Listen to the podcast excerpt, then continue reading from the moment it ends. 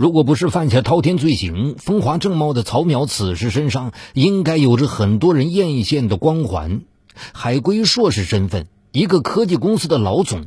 然而，谁也无法理解，就是这么一个前途无量的青年，却把屠刀举向了给予他这一切的父母。是遭遇刺激后的精神失常，还是刻骨铭心的怨恨？敬请收听本期的拍案故事。强势介入。一九八三年，曹淼出生于上海市一个比较富裕的家庭，父亲曹飞自主创业，小有成绩；母亲在一家国企上班。对于这个唯一的儿子，夫妇二人对他从小就寄予厚望，在曹淼的衣食住行方面毫不吝啬。二零零三年七月，曹淼高考失利。在国内没有考上理想的大学，望子成龙的曹飞夫妇几经商量，决定让曹淼前往澳大利亚留学。在父母几经周折后，曹淼的留学手续终于办妥。可当曹淼真正踏上留学的征途时，从来没有独立生活过的他，对未来感到忐忑不安。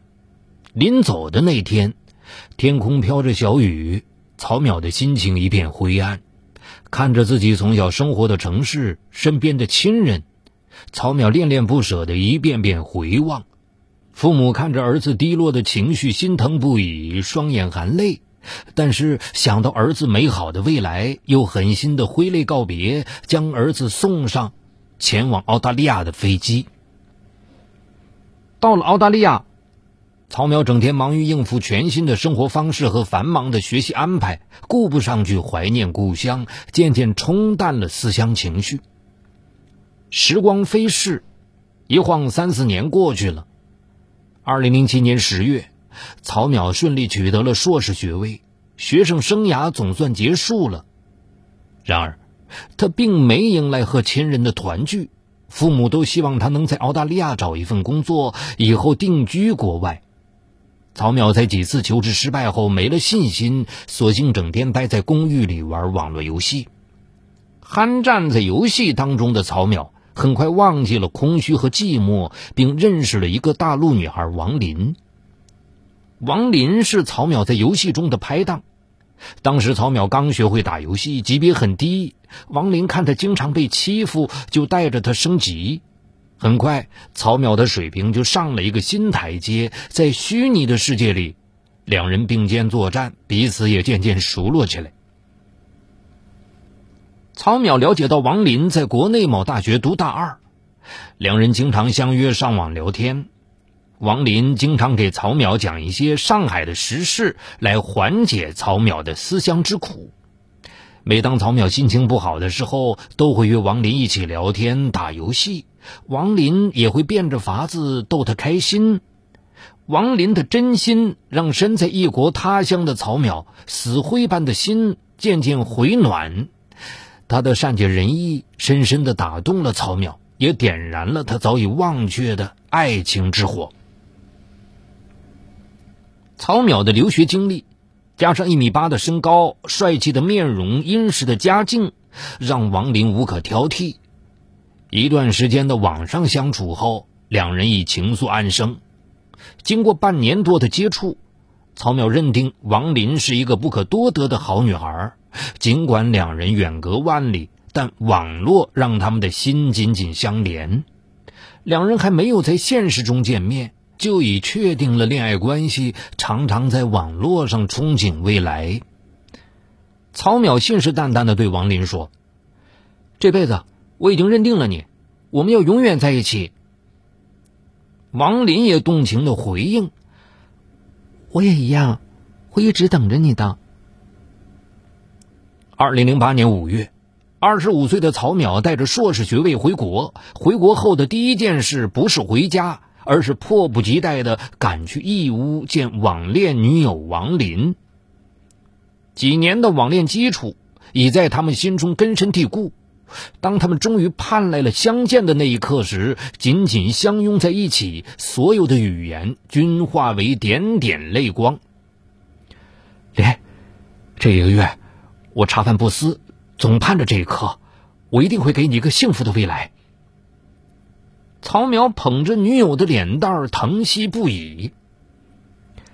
傻瓜，我知道你的心意，千里迢迢的回来，我不会让你失望的。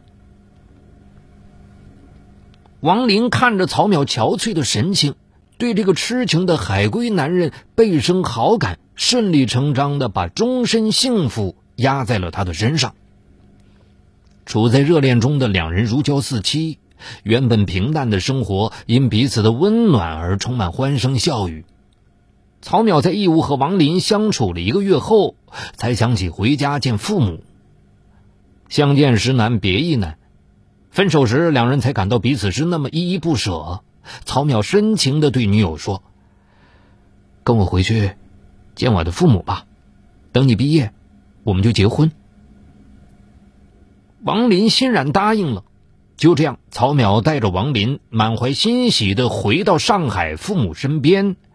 然而，等待他们的却是一场与海誓山盟的较量。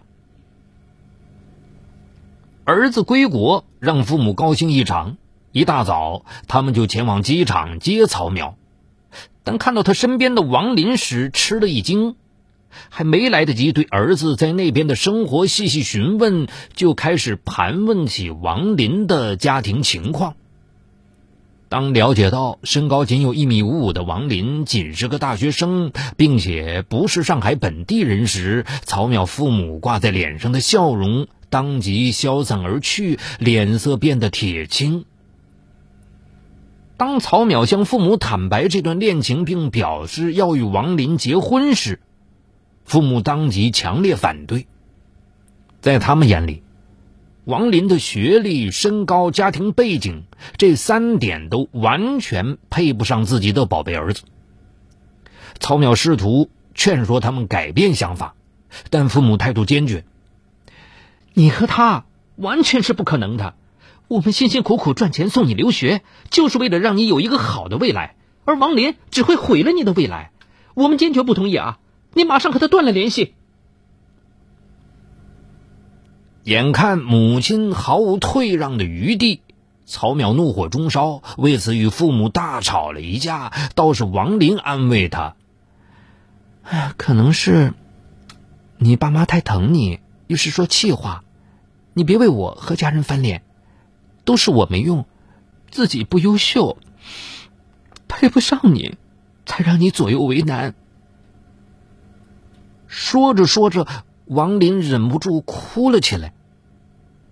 曹淼看着懂事的女友，将她轻轻的搂在怀里。谁也别想抹杀我们的爱情，我会为了你做一切事情。虽然曹淼知道自己和女友门不当户不对，但是依然爱的执着。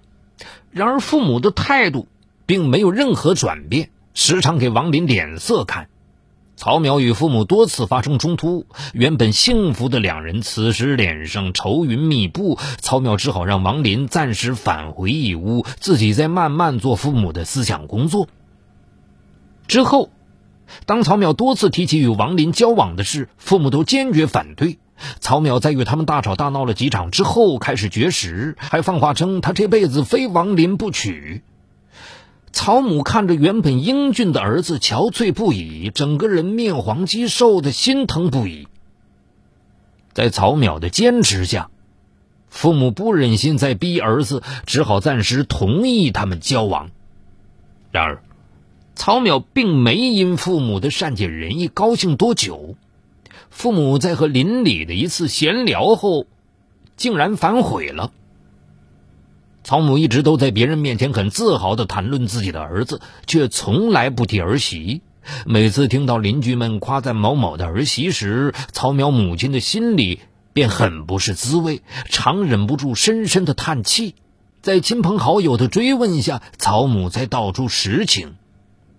亲友对曹淼的这段感情也不看好，一致说：“哎呀，你们家现在有车有房，还有上海本地户口。”那个女孩肯定是看中你们家的条件，才诱惑曹淼和他结婚的。嗯，我也给儿子讲过呀，可他就是不听，我拿他也没办法呀。哼，你们就是心太软了。你想啊，你现在对他心软，就是给他未来埋下苦果。他以绝食来逼你们，就说明他的心中爱情还没有超过亲情。你们要坚定自己的立场哦。亲朋好友七嘴八舌的议论。让曹淼的父母觉得有理，于是再次反对曹淼和王林交往，并接受了朋友的建议，以苦肉计来拆散儿子的恋情。曹淼的父亲首先以自己的公司资金突然周转不灵为由，暂缓支付原本答应他们的创业资金，这对曹淼的打击很大。当他听到这个消息时，惊呆了。这足以让他张罗的差不多的创业计划无法启动。当初父母的默认，让曹淼决定和女友一起干出一番事业，让父母能够真正接受这个儿媳，这个才华横溢、带着前沿技术的海归，准备和女友开办一个科技公司。就在他已经做好各项准备的时候，却因父亲的资金断流，让一切化成泡影。曹淼的生活变得一塌糊涂。他的父母却似乎看到了希望，因为曹淼不再经常与女友煲电话粥。可是父母们又不时的担心起来，因为曹淼的情绪开始变得琢磨不定，莫名的发火，成天唉声叹气。就在曹淼的父母决定下一步行动时，危情发生了。一次，曹父出差在外。曹母因琐事和曹淼吵了一番后，曹淼便把自己关在卧室，再也没出来。傍晚，曹母几次敲门，里面都无人应答。好不容易打开房门的时候，眼前的一幕让他惊呆了：曹淼躺在床上一动不动，床沿摆着打开的安眠药瓶，地上是散落的药片。曹母背着儿子拼命往外跑，所幸抢救及时，曹淼最终脱离了生命危险。可他心里的阴影却无法消退。眼看没有了退路，曹淼的父母决定一不做二不休，搬掉王林这个绊脚石，再给儿子铺就一条通往美好未来之路。因此。殉情事件不但没有逼退曹淼的父母，反而让他们反对这段恋情的态度更加坚决了。他们控制了曹淼的电话，不让他随意外出，甚至还背着曹淼找王林谈判，要求王林主动离开。父母的行为气得曹淼暴跳如雷，认为他们这样做深深的伤害到了女友。为了缓和矛盾。曹淼一边答应了断与王林的关系，一边通过网络与王林诉说相思之苦，并频繁往来于上海与义乌之间。曹母以为儿子回心转意了，高兴不已，每天五点钟起床，亲自上市场挑选新鲜的山珍海味做给儿子吃，让其好好保养身体。然而不久后，曹母就发现儿子的假意妥协，私下里。仍和女友频频约会，他们偷看了曹淼电脑里的聊天记录，但并没有声张，而是招来亲友们讨教迂回战术。当曹淼再一次去义乌和女友约会时，突然接到父亲的电话，称母亲大病一场，叫他赶快回家。还没有和王林见上一面的曹淼，听说母亲病危，立马又回到上海。赶到医院时，看见母亲躺在床上，只是脸色苍白，但一点都没有病危的样子。父亲解释说：“你妈妈身体一向很好，那天突然晕倒了，你妈妈感到害怕，就一定要把你叫回来。”曹淼见躺在床上的母亲，见了他之后一下子精神起来，责备的话怎么也说不出口。这次，曹淼在家待了一个月，一直陪在母亲身边。自从那次母亲莫名病危之后，他每次一到义乌，就会接到父母的电话，以生病为由要求他立即返回上海。起初，曹淼并没有怀疑。直到有一次无意中听到母亲和亲戚在电话里说到“苦肉计”等字眼的时候，曹淼突然联想起最近约会不顺的事情，才恍然大悟。后来，他又发现父母经常偷看他电脑里的聊天记录，心里的委屈渐渐转化为仇恨。二零零八年六月，曹淼前往义乌看望女友，意料之中，他接到了父母的紧急电话，可他思量一番后挂断了电话。结果很快就收到母亲发来的短信。你父亲出了车祸，现在快不行了，赶快回家。曹淼马上往家里打电话，却一直没人接听。他对短信的内容深信不疑，心里惭愧不已，马上回到了上海。当他心情沉重的推开家门时，发现父亲正好端端的坐在沙发上看电视。看到儿子苍白的脸，父亲只是淡淡的说了一句。呀，你终于回来了呀！曹淼大吼：“你知不知道我吓得一路上几次差点摔倒？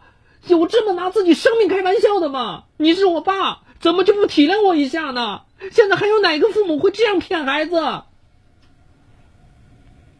这时，曹母听到响动走了出来。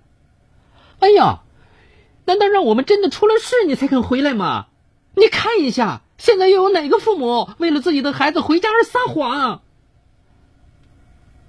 曹苗转身走出了家门，心里一片冰冷。九月二十三日，父母又提起曹苗与王林的事情，争执中，父亲拿出榔头，承若曹苗不答应就自杀，并将自己的头部敲了下去。曹淼毫不犹豫的冲上去夺下父亲的榔头。但是他却发现父亲敲的并不重。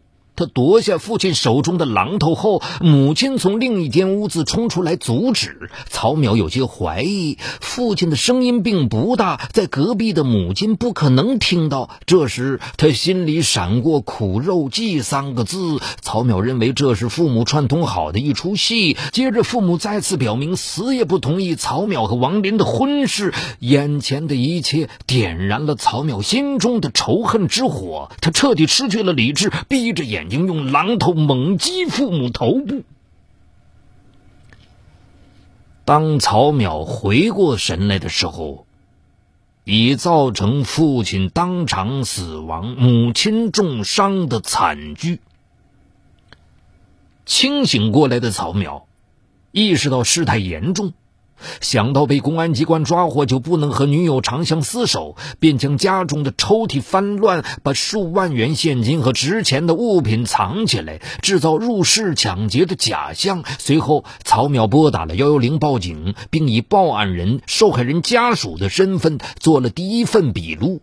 警方勘查现场后，排除了谋财害命的可能，很快将曹淼列为重大嫌疑人。在警方的追问下，曹淼在报案并做完第一份笔录后，相隔不到十分钟就坦白交代了犯罪事实。二零零九年六月二十二日，上海市第二中级人民法院审理了此案，庭上座无虚席。曹淼进入审判区后，哭着向旁听席的亲人下跪，可是那个爱子心切的父亲再也回不来了。最后，法院审理认为，曹淼的行为构成故意杀人罪，判处其死刑，缓期两年执行。好，感谢收听这一期的《拍案故事》，更多长篇精彩内容，也欢迎您关注我的另一个栏目，就在蜻蜓 FM 搜索“雷鸣故事会”，雷鸣的名是口鸟鸣。中国恶魔，东北警匪往事。重大案件纪实，悬疑凶案密码，高度戒备，他们或许就行走在你我中间。